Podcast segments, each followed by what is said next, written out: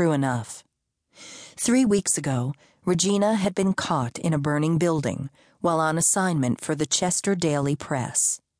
As a reporter, she liked to stick her cute little freckled nose into places where it didn't belong, and that particular building had been in a disreputable part of town. That should have been her first clue not to be there. The fact that the fireworks dealer had already had trouble in the past should have been her second.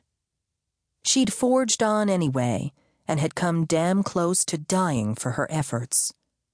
Most were inclined to call the fire an accident due to the shoddy management of the owner, who left open pyrotechnics scattered around. But there was more to it.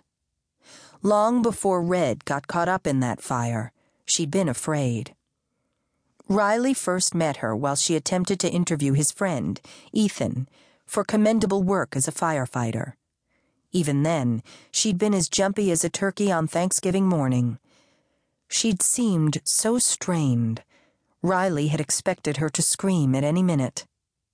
The day after the interview, she'd come into his gym and asked for lessons to protect herself.